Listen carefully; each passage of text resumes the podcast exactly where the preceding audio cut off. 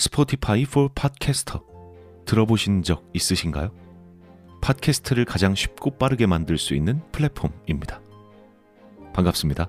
기담 채널의 브레이든입니다. 이 스포티파이 for 팟캐스터에서는 핸드폰이든 컴퓨터든 바로 팟캐스트를 녹음할 수 있는 제작 툴을 제공합니다. 또 배경 음악이나 전환 효과음, 그 외에도 많은 기능들을 무료로 제공하고요. 그리고 여기서 끝이 아니라 여러분들이 이렇게 만든 컨텐츠를 Spotify for Podcasters를 통해서 애플 팟캐스트, 구글 팟캐스트, 그 외에도 여러 가지 다른 플랫폼들에 한 번에 배포하고 한 곳에서 관리할 수 있습니다. 바로 Spotify for Podcasters에서 말이죠. 나도 팟캐스트를 한번 해보고 싶었는데 어려워서 하지 못했던 분들 스포티파이 포 팟캐스터 앱을 다운로드 받고 지금 바로 시작해 보시기 바랍니다. 그럼 오늘의 이야기 시작하도록 하겠습니다. 재미있게 즐겨주시길 바랍니다.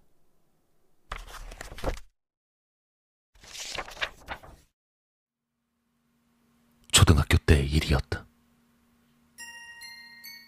옆반에 있던 장난꾸러기 친구 아이가 제안을 해왔다. 수업 중에 우리 반 청소 용구함에 숨어 있다가 갑자기 뛰쳐나와 반 전체를 아수라장으로 만들겠다는 큰 포부였다. 그걸 다음 교시에 하겠다며 나를 포함한 몇몇 친구에게 털어놓은 것이다. 초등학교 때나 생각할 수 있는 짓궂은 장난이었다. 당시에 교실 뒤편엔 학생들이 가방을 올려둘 수 있는 선반이 있었고 그 왼쪽 복도 쪽에는 빗자루나 대걸레, 먼지털이 등을 넣어두는 청소 용구함이 있었다. 아이는 그 청소 용구함에 선생님이 오기 전에 숨어 들어간 후 수업 도중에 갑자기 튀어나와서 모두를 놀라게 하고는 바로 옆에 있는 문을 통해 복도로 도망치겠다는 것이었다. 애초에 그래봐야 옆반 학생이란 걸 선생님도 뻔히 알고 있으니 도망쳐봐야 아무 소용이 없지만 우린 아이가 혼이 나는 것도 은근히 기대하고 있었다. 묘하게 흥분한 채 아이는 스스로 절제 캐비넷 안에 들어가 안쪽에서 문을 닫았다.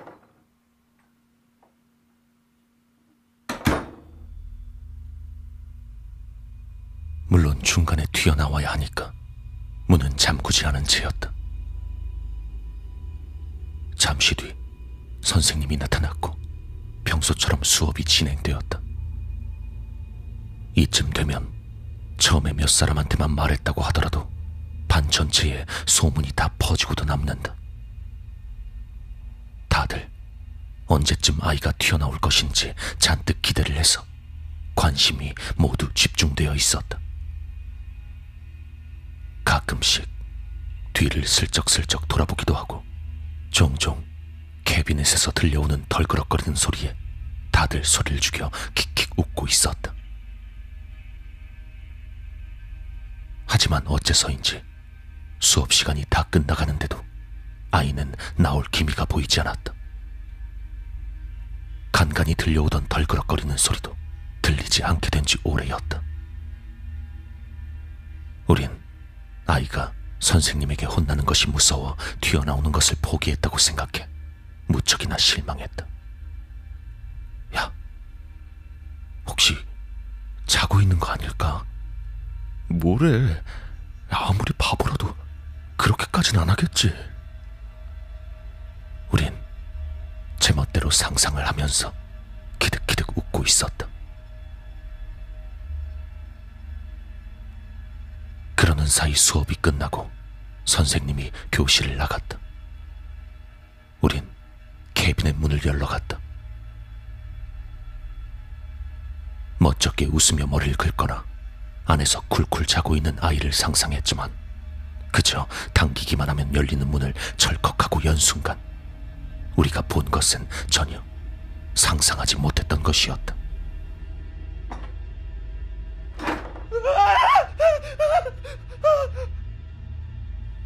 목청이 터지도록 큰 소리로 절규하며 뛰쳐나온 반쯤은 정신이 나간 듯한 아이의 모습이었다. 아이는 얼굴까지 새빨개져서는 눈물, 콧물, 침까지 질질 흘리고 있었고 옷에는 피가 배어 있었다. 캐비넷 안에서 나온 아이는 무릎에 힘이 빠진 듯 반쯤은 기어다니고 있었다. 온몸에서 경련이 멈추지 않는 듯 계속해서 벌벌 떨고 있었다. 계속 울며 소리치고 알 수 없는 소리만 외쳐댈 뿐이었다. 당연히 학교엔 대소동이 일어났고 아이는 즉시 병원으로 옮겨졌다. 선생님들에게 도대체 무슨 짓을 한 거냐고 잔뜩 혼이 났지만 우리로서도 알 도리가 없었다. 우리가 아이를 강제로 가둔 것도 아니었고 아이가 혼자 안으로 들어갔었는데 한참 후에 아이가 퇴원하고 나서야 알게 된 진실은 놀라운 것이었다.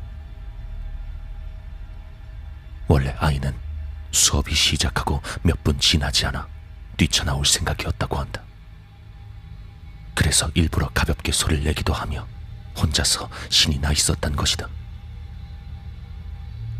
하지만 막상 문을 열고 뛰쳐나가려는 순간 문이 열리지 않았다고 한다.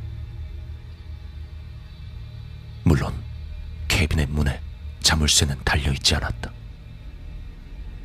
무엇인가를 돌리거나 눌러서 여는 구조도 아니었다. 그저 문을 밀기만 하면 닫히고 열리는 단순하기 짝이 없는 구조였다. 하지만 열리지 않았던 것이다.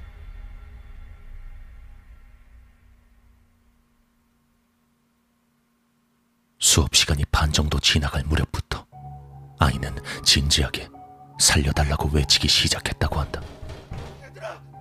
문을 주먹으로 쾅쾅 두드리며 큰 소리로 외치고 발로 문을 수도 없이 걷어찼다.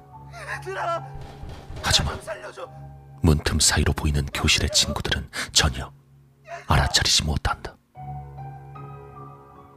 소리마저 들리지 않는 듯 아무도 오지 않는 것이다.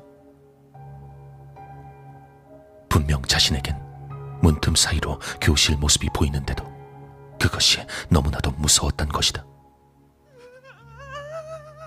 아이는 그 후 우리가 문을 열어줄 때까지 미칠 듯한 공포 속에 피가 나도록 문을 두드리며 소리를 질러댔다고 한다. 하지만 교실에 있던 우린 물론이고 그때 수업을 하고 있던 선생님도 이상한 소린 전혀 듣지 못했었다. 처음 아이가 일부러 냈던 덜그럭거리는 소리를 제하면 어떤 소리도 듣지 못했던 것이다. 아이가 언제쯤 튀어나올지 기대하면서 평상시보다 훨씬 더 교실 뒤쪽에 집중을 쏟고 있었는데도 말이다. 다행히 아이는 정신적 문제나 심한 상처 없이 가벼운 타박상만으로 끝이 났다. 그리고 아이가 멀쩡한 모습으로 증언을 해주었기에 우리가 집단 따돌림을 했다는 누명도 쓰지 않았다.